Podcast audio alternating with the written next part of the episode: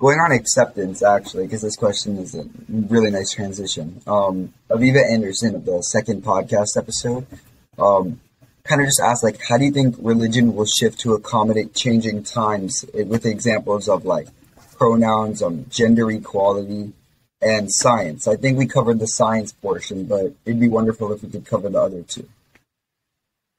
Okay, that's a great question, and you know I'm glad I'm glad it's asked because you know sometimes people feel like too scared to ask this question, right? Um, let's not mix Torah into everything going on into the world today, but it's important because I think that the Torah does tackle these things, and I, I want to point out one thing, and it's important to remember, and that is the Torah doesn't change; it never has. Right? A lot has changed in our lives and in the world around us in the last 15, 20, 25, really even the last five years also. the Torah has been around for 3,334 years. It's never changed. But answers are found in the Torah. You know, you, you meet many rabbis, and it's beautiful. You'll, you'll hear them talk about the Torah portion from something that happened over 4,000 years ago, and they're connecting it to what's going on in the news today. And I think that's beautiful because the Torah didn't change, but the world around us changes, and we're able to find guidance in the Torah.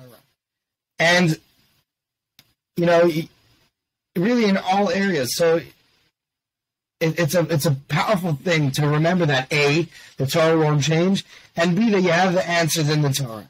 And, you know, I'll just I'll touch upon, um, you know, you take gender equality because that was used as an example, and I'll, I'll use that back as an example.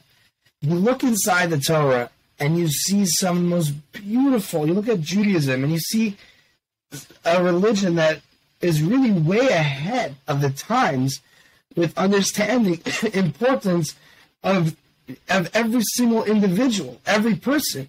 I mean, you look at women role models and leaders from over 3,000 years ago. And you see the way that the matriarchs are quoted in the Torah. This was what you think any other culture a thousand years ago would do such a thing?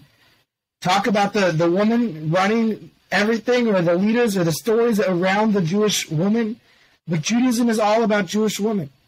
But one thing that I think is important, and this is, you know, my view, is that the Torah realizes that every single person is unique.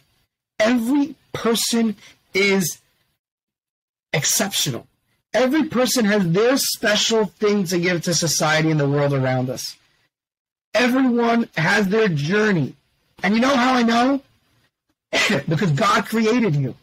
And if God created you, you have your special mission in this world. Returning back to like the thesis, God's creation of every single being, it, it, couldn't just be some random wind that that constructed each individual. It had to be like essentially a master. Exactly. right. You know, and, and, this is this is the idea of, of all our create, being here is that we're all unique, and therefore everyone, whatever journey they're going on, we need to first of all respect them, and the Torah and Judaism demands from us to help people on their mission with their unique lifestyle, however they want to live, and be respectful towards that.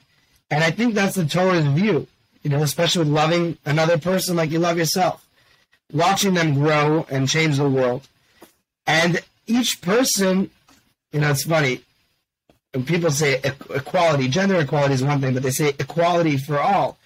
I don't like that word. You know why? Because we're not equal. We're all so different we're equal with our rights, of course, and that's obviously what it means with that saying. No, yeah, I understand what you mean. Like, like, yeah, but like equal, not individualistically, yeah. not not like exactly. liberties or laws. Yeah. And I would say, like, and no, we're all so different. We all have differences in our lives. Some people are tall, some people are short, some people are fat, some people are thin, some people are beautiful, some people are ugly, some people are smart, some people are tough, some people are strong, and some people are weak. You know, and we all have our differences. We all have our strengths. We all have our weaknesses. The only time you should look down at someone is if you're helping them up and the only time you should look at someone else's plate is to make sure they have enough. We're all different. We're all unique. We're all special. Take it, grow with it, fly with it. And this is a Torah view. of each individual. Beautiful Yeah. words of advice. Just if you can take these and incorporate them into your life or into society as a whole, I think we can see a lot of positive changes.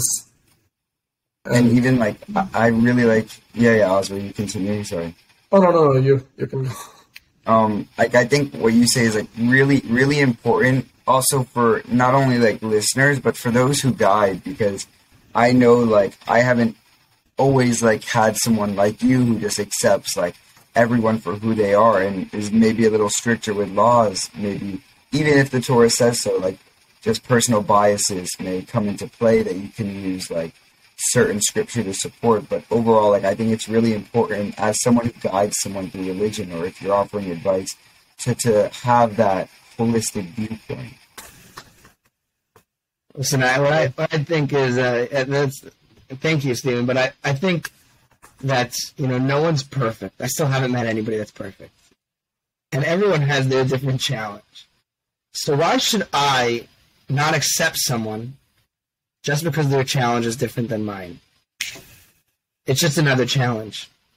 No one's perfect. We're all on a journey, but yet everyone is unique and special. So everyone has to be accepted.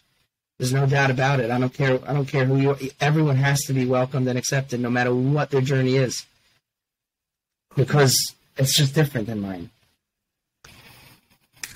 yeah i, I really like that and i think that's a viewpoint we should all have when dealing with other people's viewpoints as well because everyone is different. Everyone starts with different experiences that shape their viewpoints. And and basically different wind patterns spread the ink in different ways on the paper